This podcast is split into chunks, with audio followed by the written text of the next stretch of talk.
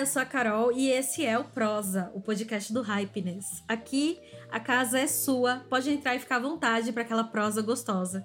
Aqui vamos debater temas atuais e relevantes da nossa sociedade para compreender melhor o mundo em que vivemos e provocar pequenas mudanças que tornem os nossos dias melhores. Esse episódio do Prosa é um patrocínio de Bis Extra, um bis com muito mais chocolate e mais wafer para você se descontrolar. É descontrole extra.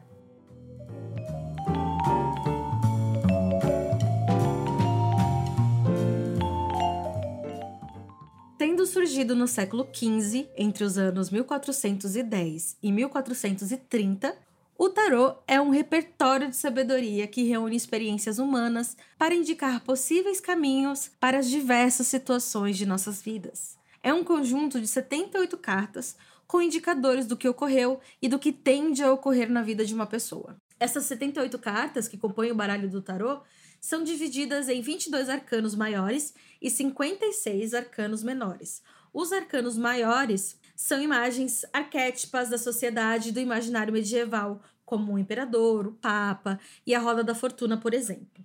Já os arcanos menores são as formas que complementam os maiores e se dividem em quatro naipes, que são ouros, espadas, copas e paus, assim como o nosso conhecido baralho comum. Ao contrário do que muitas pessoas pensam, o tarô não tem a função de resolver qualquer problema em um passe de mágica. Ele, na verdade, fornece estratégias para alcançar objetivos e fazer com que as pessoas consigam reconhecer os seus erros em determinadas circunstâncias. Para nos ajudar a entender um pouco mais sobre os inúmeros métodos de leitura do tarô, seu funcionamento e de que forma ele pode nos auxiliar a desvendar os mistérios e situações da vida, nós vamos ter uma prosa com a poetisa e taróloga Pamela Ribeiro, que é responsável pelo perfil A Bruxa Preta no Instagram. Oi, eu sou a Pam Ribeiro, a Bruxa Preta. E com a artista e taróloga Meline Bevacqua. Oi, gente. Oi, Carol. Oi, Pam. Olá! E pra gente cumprir nossa tradição, contem seus currículos em um tweet. Mel. Eu sou a Mel, é Meline Bevacqua, eu sou taróloga. Toco um projeto junto com a minha parceira, companheira de vida, Lu Lentes, que é o Meio da Terra, onde a gente está sempre falando de tarô e astrologia lá no Instagram. E também compartilho alguns textos, umas poesias, né? Sou professora de tarô já há quatro anos, né? Estou na minha oitava turma agora. E é isso aí. Acho que isso tá bom por mim. Ô, tá mais que bom. Olá, pessoas. Eu sou a Pan Ribeiro, a Bruxa Preta. Estou aí nas redes sociais falando sobre astrologia, tarô, espiritualidade dentro de uma perspectiva favelada, né? Porque é de onde eu tenho a minha vivência e é daí que eu trago as minhas loucuras para vocês e compartilho principalmente no Instagram. Vamos começar com uma explicação um pouco mais básica para quem ainda não tem familiaridade com o tema? Como funciona o tarô e quais são as aplicações práticas? Então, essa, essa é a pergunta básica. Reflexiva aqui, essa é a pergunta básica. aula 1 um, aula um de tarô, vai, vamos tentar. Ah, adorei, adorei. Ah, então, né, é uma questão como funciona o tarô. Eu acho que pelo menos para mim, eu tenho pensado muito num. É um mistério como ele funciona, né? Mas eu acho que sobre para que ele funciona, né? Ou quais são as aplicações, já tem um leque mais palpável, assim, de respostas, né? Como... Já ajuda os leigos a saberem, é, como euzinha. É, é no, no, texto, né, que você colocou, que, que abriu nossa conversa hoje aqui, né? Teve bastante de pensar o tempo. Eu acho que o tarô é ótimo para pensar o tempo, né? Tento pensar estratégias, formas de se locomover pelo tempo. Uma ótima definição. Eu vejo assim o tarô assim como Mel, né? Também um mistério, e a gente sempre vai estar descobrindo algo com ele. Você pode estudar, estudar, estudar, estudar, toda vez tem uma novidade e você é pego de surpresa. Mas eu tenho para mim que, até pensando no histórico, de como surgiu, ele era um jogo, né? Era um jogo de mesa, né? Um jogo assim, ah, vamos jogar, enfim, tirar. E hoje é que a gente acaba trazendo agora, né, na modernidade, trazendo essa perspectiva mais de oh, vamos olhar o autoconhecimento nele, para onde que ele direciona. Eu penso que é muito subjetivo isso, é muito de como cada um insere na tua vida, porque para mim ele vem envolvido dentro dessa questão mesmo do mistério, questão de enxergar o tempo e principalmente como uma libertação, porque dentro dos meus processos, né, foi assim, me liberou para um mundo que eu nem sabia que existia. É, então, do que passa um pouco da, daquelas regras de beabá do dia a dia, né? Acho que abre mais os horizontes, a visão do, do mundo e do tempo. Vocês falam muito de tempo. Tem a ver, já vamos também tirar essa dúvida que com certeza sempre surge.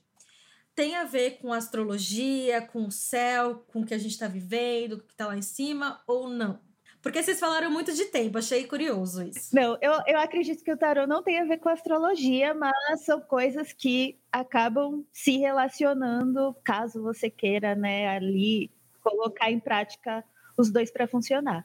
A gente fala muito da questão do tempo, porque ele tem essa prerrogativa da previsão, né? Enfim, embora assim, eu falo que a previsão ela não é determinista, tanto que se fosse a gente conseguiria aí colocar até o que está acontecendo atualmente, pandemia, a gente né, teria isso bem determinado. Teria se preparado mais. É, tava é. todo mundo já bem preparado. Sim. E muita gente também associa astrologia com previsão, que também não, não é necessariamente isso, né? Sim, eu acredito que é delinear possibilidades dentro desse tempo, né? Que se modifica, que muda o tempo todo, né? O oscila muito. É muito sobre conseguir ter uma visão um pouco panorâmica das coisas, sabe? Porque a gente vive muito dentro dos acontecimentos, né? E parece que o tarô é esse portal da gente desfragmentar um pouco, né? Se afastar, separar as coisas e ver, não, se eu fizer, se eu for por aqui, se eu vier para cá, de onde eu vim, né?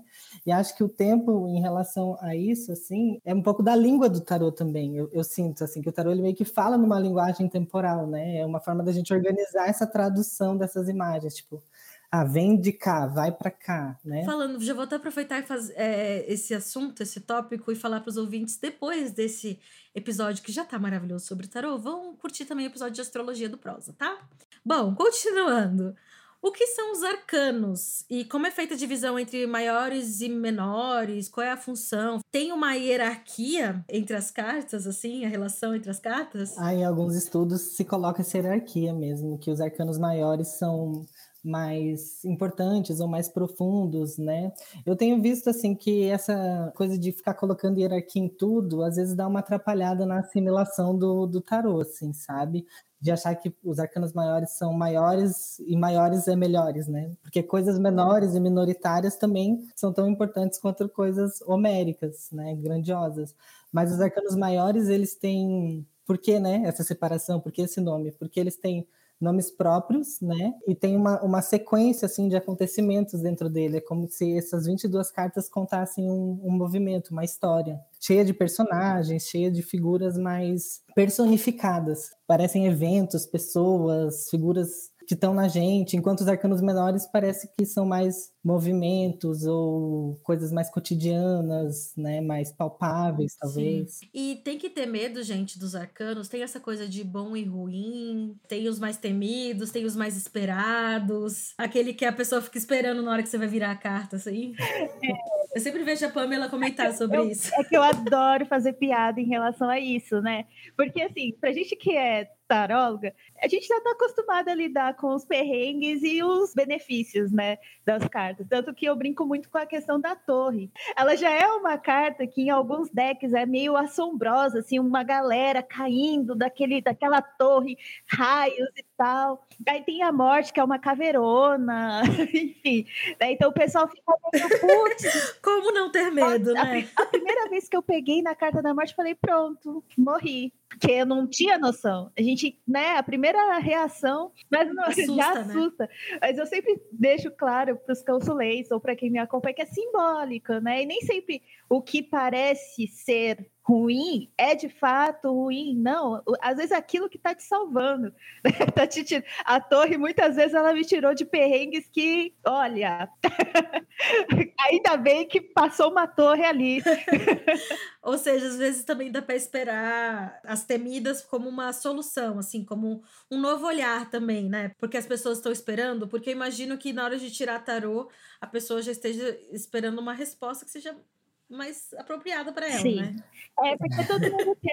A Mel tá inconformada com essa história. Não, é porque cada coisa que a gente passa, gente, que assim, é, a vida do tarólogo é Quais são- eu queria, queria ouvir umas histórias engraçadas, fofocas, assim, de... tarólogo. É, por favor, conta. Conta a fofoca pra edificar a nossa vida aqui. Porque muitos, né? Muitos veem assim, ah, eu quero uma solução. E aí acredita que vai encontrar isso com as cartas. E aí as cartas vêm e não, não tem uma solução. Na verdade, é, é muito algo, um movimento que a pessoa que tem que fazer, não as cartas, né? As cartas eh, elas vêm como um combustível para ter um movimento, né? Uma coisa que acontece bastante nas- na- em consultas, assim, principalmente quando a gente também está começando e não consegue levar a consulta para o lugar, né? Onde a consulta deve, entre aspas, ir, né? Mas é muito comum, assim, insistir numa resposta, tipo assim, não, mas e se, mas e se, mas e se, e aí vai viajando. É tanto e se que a gente já viveu uns 300 anos de possibilidade, assim. Eu adoro quando a pessoa faz a pergunta e aí a gente dá a carta, aí cai a, a carta, né? Sei lá, cai a morte. Aí ela faz de novo a mesma pergunta e cai de novo a morte. Tipo assim, essa é a resposta. É Não isso. tem, não tem outra. É essa aqui. Você precisa né, da transformação, enfim. Muitas vezes não- nem as a gente consegue, con- a gente não tem como controlar, né? O que elas vão jogar ali na roda. E a consulta sempre começa com uma pergunta, né? Eu, pelo menos para mim, as consultas que eu fiz sempre começa com uma pergunta. Ou pode ter, às vezes, uma indecisão da pessoa nem, nem saber o que, o que tá procurando. Às vezes a pessoa tá perdida nesse ponto, não sei. Tem vários casos, porque a pergunta é o mais comum, né? Que como se fosse o ponto de partida, mas muitas vezes é, tem muitas pessoas que se colocam na frente do tarô também no lugar de e aí, me fala você, sabe? Me fala você, tarô. Quero ver aí, tu saber o que está acontecendo. né? E aí Me revela. é, e, ou realmente sem saber o que perguntar, do tipo, eu senti uma intuição, eu sonhei com tarô, eu, a, a minha psicanalista falou para eu jogar vários processos. Nem me fala em intuição, como eu disse, sou pisciana. Intuição é um negócio que não dá pra controlar. Meu Deus do céu. E assim, uma pergunta também que é muito frequente é se dá pra confiar no jogo de tarô. Creio que aqui que somos pessoas suspeitas, né? Pra falar. Mas é, o jogo de fato prevê o futuro de uma pessoa, ou vai indicar o caminho certo, ou talvez um caminho que a pessoa precisa, né, pelo menos olhar pra ele. Por que algumas pessoas têm medo da, da, da leitura? Assim, quais são os tipos de preconceitos que vocês já ouviram sobre o tarô? É porque o pessoal tem uma coisa, né? Tem um estereótipo, às vezes fica esperando aquela coisa da bola de cristal, né? Toda mo- Aham. montada. Eu não sei, eu já ouvi muita coisa assim do tipo, ah, eu não tirava porque eu não tava afim de ouvir coisa ruim. Ou às vezes não queria ouvir alguma coisa que sabia que ia ouvir, É. né? Muito. Essa é a muito. principal. É. Mas existe todo um, porque assim, né, até contando a história do tarô, né, trazendo esse 1400, né, desde então o tarô foi proibido e foi e, e quais que são as, as táticas de proibição de qualquer coisa que é feita com o corpo, né? A, criminaliza, a criminalização daquilo ou a pecar, transformar aquilo em pecado. Não sei falar essa palavra aí, né? Eu ia inventar, mas não deu. Sim, mas É, entendemos. você entendemos. encher aquilo de diabo, tá cheio de demônio, isso aí, isso é demônio. E isso é muito comum com tarô, né? Tanto que muita gente. Eu trabalhei numa feira onde, quando eu comecei a abrir o tarô na feira, várias pessoas fizeram um grupo, tipo um abaixo assinado para parar de abrir o tarô lá por causa de espíritos ruins, né? De é, zicar a Gente. feira, né? Espíritos ruins que iam zicar o comércio tudo. Não, e deu, Deus o livre alguém estragar a onda do capitalismo e como ele é, funciona, bem né? isso, é. Já Esse é o pensou? demônio. o demônio É, como se o anticapitalista. tarô fosse conseguir derrubar todo o sistema. Olha, Aí sim. Não, É isso, sabe? Mas assim, quais eram argumentos? eh, Você falou essa coisa da feira, eu achei interessante. Quais eram os argumentos para tentar proibir o tarô assim na história, assim, vocês já tiveram conhecimento? E como vocês já conseguiram provar assim para uma pessoa talvez que não, não não é questão de provar, né? Porque não é uma questão científica, mas convencer uma pessoa a dar uma chance. assim. Olha, o primeiro escrito na literatura sobre baralho, qualquer baralho, é uma proibição na lei, né? Tipo, a primeira coisa que tem escrito no baralho é assim, uma família ficou, foi presa, toda a família, por ficarem 24 horas jogando baralho, né? E aí, o que, que é isso? É, é tentação, é sobre o desejo da- do vício, né? O vício, a tentação, o jogo que afasta você do trabalho, da família, dos afazeres, né? É, tem um pouco também relacionado a isso em, em, quando a gente fala de jogo mesmo, né? De, de sorte. E não de, da leitura de, de baralho, tem uma relação um pouco. Vocês acham que às vezes a pessoa aproxima uma coisa da outra? Eu, eu não vejo como nada a ver, né? Mas. Essa questão do vício no tarô existe. É real, assim, porque muitas vezes as pessoas acreditam que é ali que elas vão encontrar a resposta para tudo. E aí eu já peguei várias clientes que ficaram viciadíssimas, marcava consulta, eu tive que falar, opa, você está dependente. Você está dependente, vamos, vamos devagar. Né, vamos colocar aqui um limite, porque é até complicado ficar tirando toda hora. Porque o tarô, como a gente falou da questão do tempo, o tempo ele oscila, ele muda a todo momento. Daí você vai perguntar uma coisa num dia, tá ali a resposta naquele dia. No outro dia, já é outra coisa. Aí, ai, mas e a resposta de ontem? Mudou, a vida girou, é, é outra coisa agora. Já me falaram isso de que não é bom, não é bom tirar é, com muita frequência e eu não imaginava o porquê. Assim, acho que agora deu deu para visualizar bem. Mas assim, entendendo a pessoa que ficou viciada e que quer respostas todo dia, tentando entender o lado dela. Como é que faz então para você colocar a resposta daquele dia em prática nos dias seguintes, assim? É tipo, é se apegar, é fé, é ritual? Fé é, é, é fé com ação, muita ação, né? É, exatamente. Fé com ação.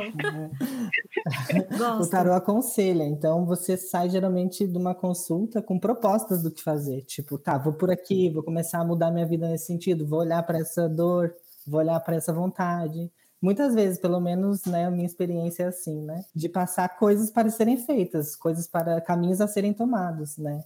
Porque essa questão da espera da realização das cartas também é o que causa o vício, assim, né? Você, porque na consulta você vai num êxtase de tipo, nossa, vai dar tudo certo, isso vai acontecer. E depois, se você não faz. Não, eu já fui me consultar com o tarô, assim, pensando, não, agora vou resolver esse problema. Vai ser lá que eu vou Mas achar minha solução. Resolve. Assim, eu, eu, entendo. Às vezes sabe? resolve. Que isso? É, eu acho que o tarô ele traz para a gente uma possibilidade de olhar para a questão de uma forma mais expansiva, né? Que é, sei lá, o papel do tarólogo muitas vezes é de tipo, ó, tem, essa, tem esse lado aqui, tem esse caminho. A ideia é fazer com que o consulente saia de lá se movimentando, não dependendo, né? Mas é, acreditando que a partir dos movimentos é que a resolução chega. Perfeito. Perfeito. Olha, eu vou aproveitar esse momento que a gente está falando sobre consultas e tudo mais. Vamos fazer uma pausa para o café que eu vou conversar com as meninas.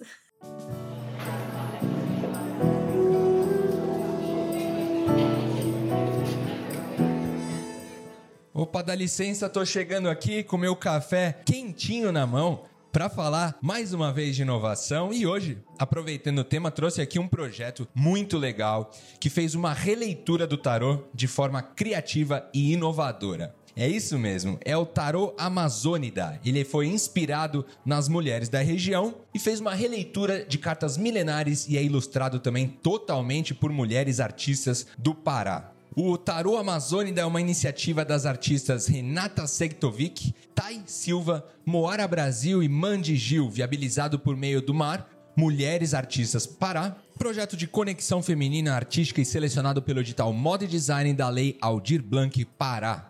Agora eu vou falar um pouquinho mais sobre o tarô, né? O baralho ele tem os 22 arcanos maiores, foi ilustrado totalmente com personagens femininos ou sem gênero definido. 11 artistas paraenses ilustram as cartas, buscando aí trazer o tarô para as referências locais, recriando os personagens com a cara das mulheres da Amazônia, com sua diversidade étnica, valorizando corpos, cores e a cultura. Segundo a artista paraense e uma das ilustradoras e organizadoras do projeto Tarô Amazônida, Thay Silva, o tarô permite uma profunda conexão espiritual com os ancestrais e guardiões. Então, fazer essa ponte com os seres encantados e com as culturas amazônidas, além de ser um processo de busca pela ancestralidade, também reforça a necessidade de mais conteúdo produzido por artistas que vivenciam esse local e essa cultura. Esse movimento de explorar esse universo de forma criativa e inovadora é fundamental para a discussão de vários temas como feminismo, descolonização, valorização de mulheres da Amazônia. Através de muita pesquisa, produção de ilustrações e do lançamento de exposição em plataformas digitais, o Instagram e o website, seguido de debate, esse material é mais um elemento de empoderamento e reflexão sobre várias questões do corpo feminino. Uma coleção inspirada no tarô amazônida, com camisetas, canecas e também outras peças está disponível na loja online do Mar. O endereço é www.mulheresartistaspa.com.br.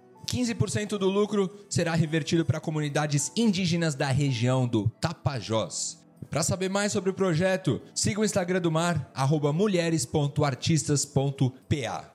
Vou indo nessa, aqui é Rafael Oliver. Se a gente não se vê, um bom dia, uma boa tarde, uma boa noite. Valeu!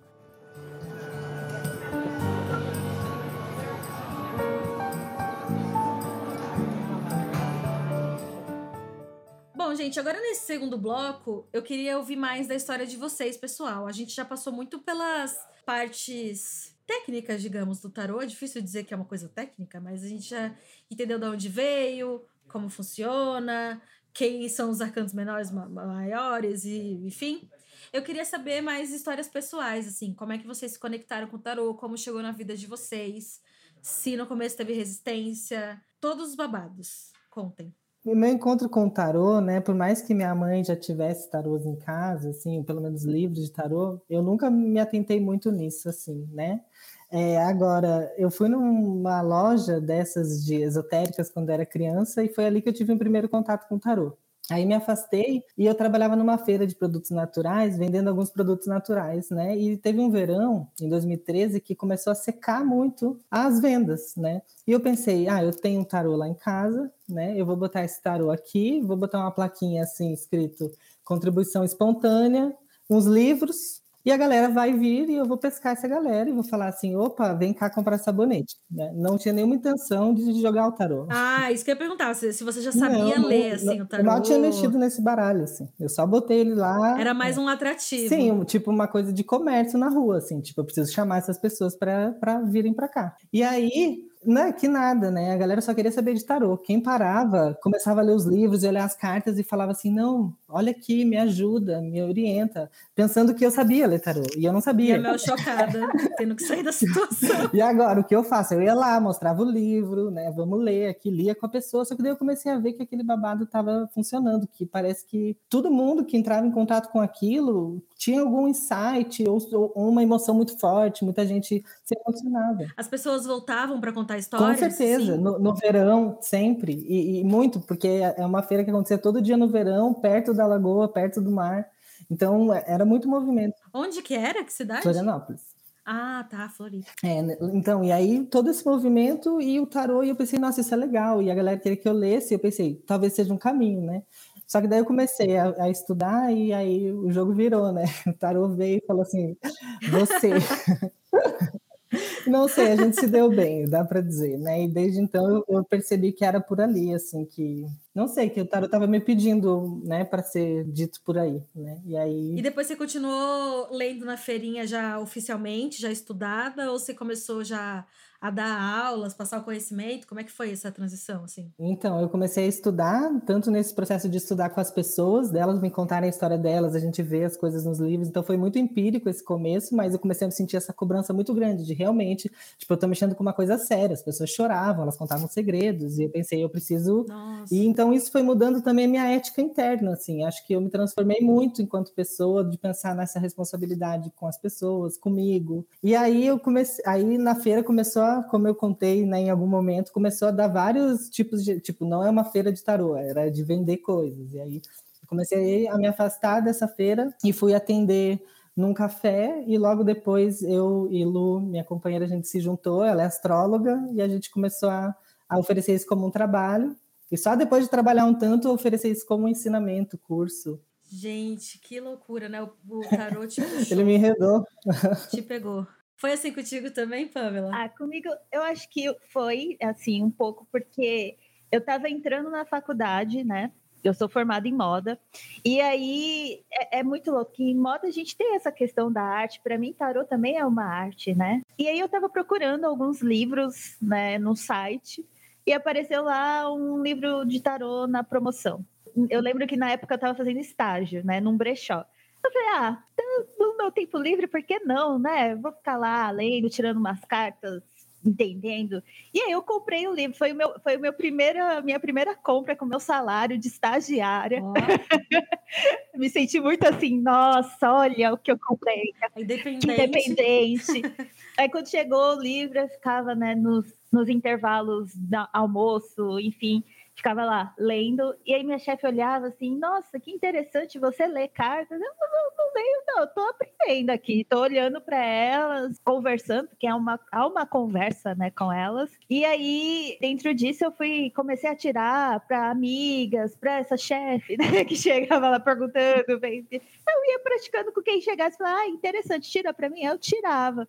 É, mas eu tive minhas oscilações, né, durante esse processo, porque sempre foi muito para mim aquela coisa, não, tarô é hobby, né? Então foca aqui nos estudos, foca na faculdade, época de TCC chegando. É, essas coisas que a gente encontra em tempo de faculdade deixa a gente confuso. Demais. Então houve uma, um período assim de pausa onde eu falei, ah, quer saber, agora não vai estar tá dando eu e você, então você vai ficar no cantinho. Né? E quando eu terminei a faculdade, o tarô surgiu de novo na minha vida, porque as pessoas ficavam pedindo, Pan, você ainda faz leitura? Pan, você tira? Pan, não sei aquilo. Eu, ah, tiro. Aí eu fui colocando isso na minha vida para quem procurasse, né? Mas é, ele veio muito de, de uma maneira né, assim, ah, uma propaganda ali, aí eu, ah, beleza. não tem uma história profunda, né, de tipo, ai, ah, não, é porque sim, às sim. vezes, né, muitos ficam esperando até dos tarolos da gente aquela história profunda, ai, porque o, o tarô, ele caiu do céu, assim, um anjo. É, minha avó, a minha bisavó, essa aqui é da minha tataravó. Ah, porque a minha é, bisavó é, era é, bruxa. Todo mundo espera, então, cara, apareceu uma propaganda, eu falei, uau, show! Vamos é, fazer mas acontecer. Isso é, é mágico. Não, e, é.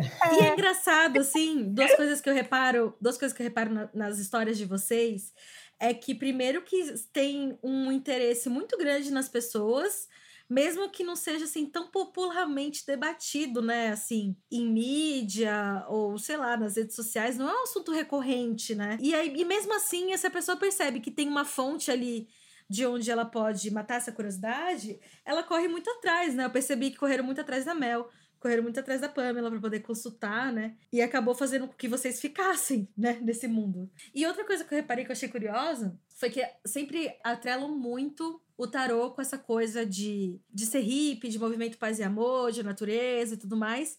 E no caso da Mel, ela já trabalhava numa feira que era para essa finalidade, né? Para esse, esse grupo, digamos. E mesmo assim a galera ficou com preconceito. É muito contraditório, né? Porque imagina, uma pessoa que frequenta essa feira, ela vai achar super legal mesmo o tarô. Ficou correndo atrás, ficaram correndo atrás da Mel.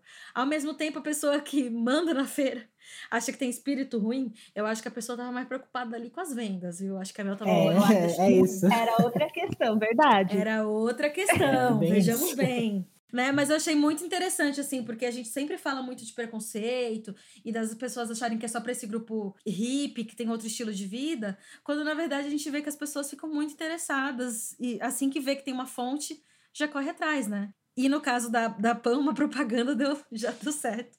Já foi suficiente para segurar. Bom, eu tô falando assim dessas coisas de percepção e preconceito ou não, porque eu, é, eu queria saber se vocês já relacionaram tarô com algum tipo de religião ou se tem uma, uma relação com algum tipo de religião. E se vocês já tiveram algum impedimento, algum tipo de problema com clientes por causa disso? Se eu fosse olhar o tarô como origem, assim, ele traz coisas assim cristãs, católicas muito fortes né, nele, mas não é que ele faça parte de uma religião, até porque foi esse próprio grupo que ajudou muito na proibição e no ocultamento, né, do tarô né? Mas eu acho que hoje em dia, assim, as pessoas relacionam. Eu já tive essa experiência inúmeras vezes, principalmente como professora, das pessoas relacionarem a, a umbanda, principalmente por conta da, da presença do povo cigano nessa religião, né?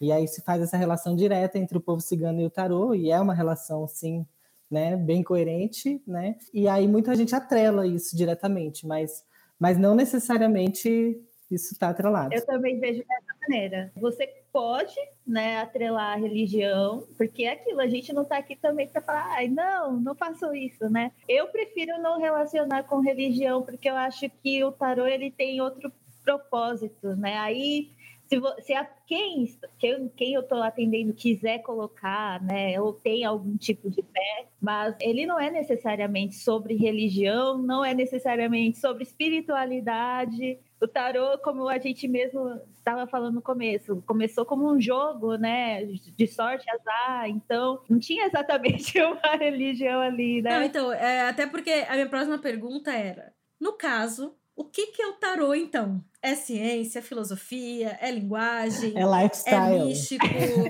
é, é lifestyle. Gostei. É isso. É isso. Gostei. Eu ia perguntar isso, assim, como vocês definem o tarô individualmente? Como cada uma de vocês definem o tarô? Cara, eu vejo ele. Eu, é, é aquilo, né? a gente que trabalha com as artes, né? Mel também. Para mim, o tarô é uma arte. Eu vejo dessa maneira. Né? Ele abre a gente para o universo, também um portalzão. Às vezes ele é um portal, assim. Eu tomo esse cuidado porque, nossa, ele quando abre o portal, você vai, né? Eu vejo ele muito como essa prerrogativa da, da arte, de inserir a gente em possibilidades de construir a nossa narrativa através dessas cartas que são uma loucura, é uma jornada, né? Nossa, perfeita, assim, quando tu traz que a arte, acho que é isso, assim, é por aí, né? Eu vejo também muitas vezes como, mas esse, essa visão que eu vou dizer é um pouco problemática às vezes para alguma, algumas pessoas enquanto consulentes, né? Mas enquanto taróloga eu vejo como uma amizade, assim, um grande amigo, sabe? Um grande amigo, assim, uma, uma troca com aquele amigo conselheiro, é, sabe? Um grande amigo que quase que cuida de um pedaço da minha vida ali que né? Mas, mas é isso, porque eu levo o tarô enquanto prática, eu sempre falo, né? Para mim, o tarô é uma prática cotidiana, né? E é diferente do que eu faço nos atendimentos, das pessoas que buscam isso, não necessariamente estão buscando essa prática, né? Mas eu acho que é um grande amigo, assim. E com que frequência, já que a gente estava falando que não é. Vocês estão falando muito que faz parte da vida, ao mesmo tempo a gente já falou que tem que tomar cuidado para não consultar com muita frequência com que frequência vocês costumam consultar assim para vocês mesmas? Nossa, é difícil. É, é, por incrível que pareça, né? Eu não tiro tanto para mim. eu não sei, eu gosto do mistério da vida. Ah, quando você tira, você pede pra alguém tirar pra você ou você tira você mesmo? Eu peço pra alguém tirar pra mim. Eu não gosto de tirar pra mim. Por... É, eu não sei, né? Porque assim, eu sou muito overthink, eu penso demais. Eu sei que eu vou dar aquele jeito de colocar as cartas ao meu favor, mesmo se sair algo muito ruim. Entendi. então eu vou lá e chamo um amiguinho, né? E peço, tira para mim aqui nessa questão pontual. E aí a gente fica mais tranquila, né? Porque não vou, eu não vou influenciar, né, na leitura. E para você, Mel? Para mim é uma, é uma questão assim, eu e o tarô a gente é meio carne e unha, alma gêmea, assim, é meio. já... Por isso eu digo assim, talvez eu não seja o melhor exemplo para. Não é assim, a Mel faz, todo mundo faz. Eu acho que o tarô ele é um caminho da gente se entender, né? Tipo assim, se para mim funciona andar com o baralho na bolsa o dia inteiro, é porque eu escolhi esse caminho e para mim esse caminho equaliza, assim, né? Por isso eu sempre dou esse alerta, né? Não é porque, mas eu uso muito o tarô menos para questões onde eu tenho envolvimento emocional muito forte. Então, para questões práticas, tipo planejamentos, coisas mais práticas, né? Eu, ou para minha criação artística, para minha escrita, para decorar minha casa, eu uso o tarô bastante para coisas utilitárias e, e corriqueiras. Quando é uma coisa muito emocional, eu peço para alguém jogar para mim. E é bem raro, assim, tipo, eu tiro, acho que. Não, não é bem raro, assim, três em três meses eu peço para alguém abrir um jogo e daí eu fico com aquele jogo. É, né? Tá, ah, tá, bom. tá ok. Tá então, assim, jogos de. É. é bom, quem sou eu para dizer, né? O meu conhecimento de tarô, tarô não, é de cartas. Tava ali no joguinho de Yu-Gi-Oh! No, no recreio da escola. E muitas e muitas reassistindo é, Sakura Card Captor. Então, Sakura assim, é referência. Até, os elementos da Sakura eu sei todos, entendeu?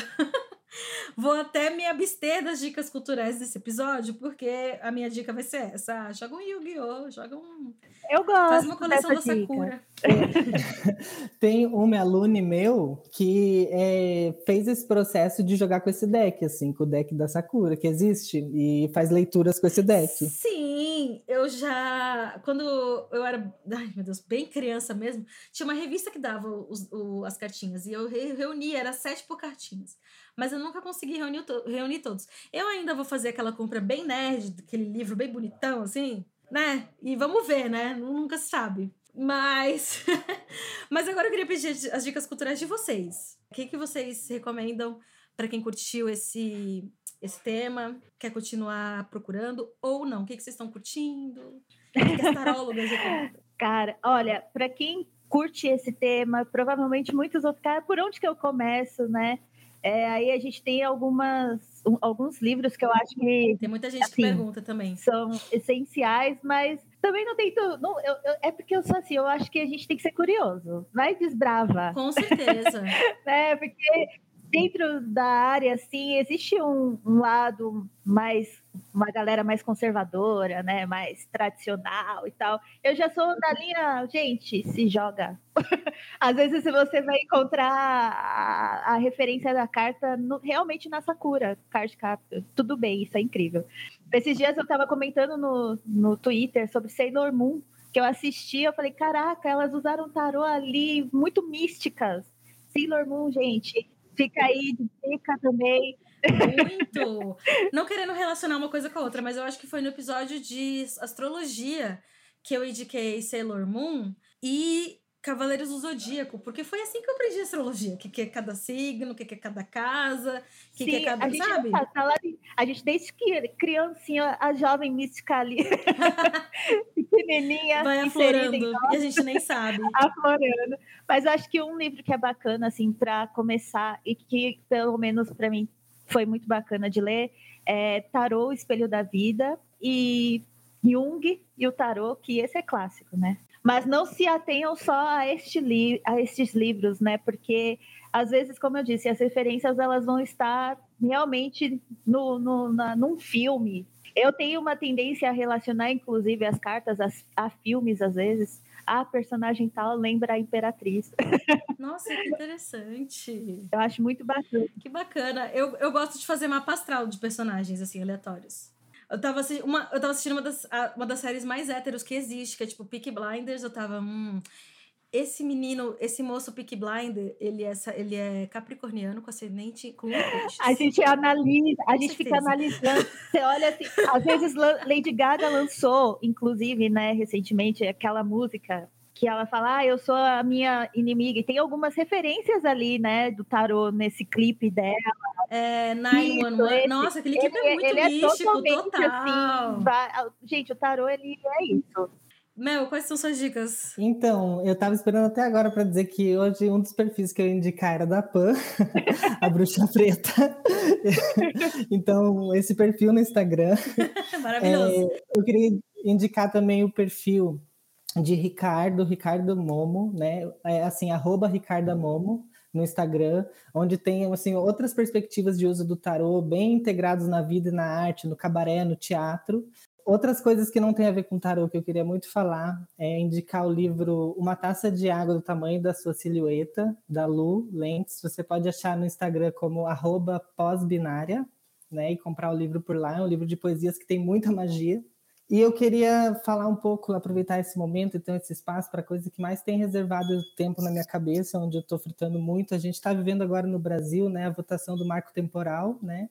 O marco temporal é, é uma, uma lei, né, que vai dizer que quem não, o povo indígena que não tiver como provar que estava em sua terra antes de 88, da Constituição de 88, vai perder sua terra para o agronegócio, né? E a gente está tendo a maior mobilização indígena da história do Brasil, acontecendo agora em Brasília, né? Você pode acompanhar pelo arroba APIB, né? É, que é a, a, articulação dos povos indígenas do Brasil, tem o site, eles estão pedindo doação, presença, o que puder fazer, compartilha, manda dinheiro, faz qualquer coisa, porque a terra é dos indígenas, né? E qualquer.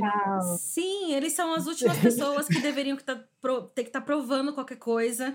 Eu fico muito. Eu tô falando aqui de revolta. Não, mesmo. não tem é. lógica, não, né? Assim, se a gente tá falando aqui de misticismos e de crenças e tudo mais, e não defender a, o próprio povo que contém, né, os misticismos brasileiros, originários, Demais. não vai fazer sentido nenhum. Mel, você foi perfeita de lembrar disso.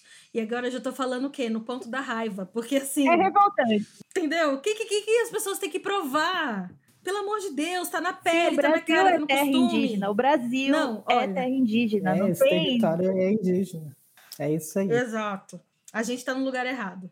É, gente, pra eu não esquecer, pra a revolta não me tomar, arrobas para as pessoas continuarem seguindo vocês. Já sabemos a bruxa preta, mas diga de novo, faça seu jabá. então, para vocês me encontrarem nas redes sociais, é só colocar lá no Google a bruxa preta e vai aparecer tudo: Twitter, Instagram, YouTube. É bem prático, né? Aquela, né? Bem práticozinho, então é só procurar a bruxa preta. Mel, qual é o seu arroba? É, arroba meio da terra, eu trabalho com tarô, então meio da terra, né, com tarô e astrologia. E meu perfil pessoal, onde eu também compartilho o meu trabalho como poeta e artista, né, é Meline Bevacqua, arroba Meline Bevacqua. Muito, muitíssimo obrigada mesmo por estar aqui nessa prosa, por trazer as dicas, as histórias, as fofocas. Foi maravilhoso receber vocês aqui, compreender melhor todas essas possibilidades né, que o tarô nos oferece, também sua origem, o que está por trás, o que não é simplesmente uma pessoa falando de coisas aleatórias, né? São pessoas aqui que manjam muito, então sigam essas deusas. Eu espero que esse papo possa ter desmistificado algumas concepções equivocadas sobre o tarô e também ensinado algumas pessoas que o seu uso e finalidade é, são importantes, podem ajudar e como usá-los de maneira correta que essa nossa discussão seja um passo importante para reflexões e também sirva para nos ajudar a evoluir de alguma forma como sociedade. Por hoje é isso, foi uma delícia ter vocês aqui. O Prosa é um podcast do Hypeness, produzido por Gabriela Garcia e conta com o apoio dos editores Clara Caldeira e Cauê Vieira. O programa também tem a edição de Felipe Lippelt e Guido Scaliucci, além da participação de Rafael Oliver. Espero vocês na próxima prosa para mais um cafezinho acompanhado de uma dose de descontrole extra com Bis Extra, que é um descontrole em forma de chocolate. Até lá!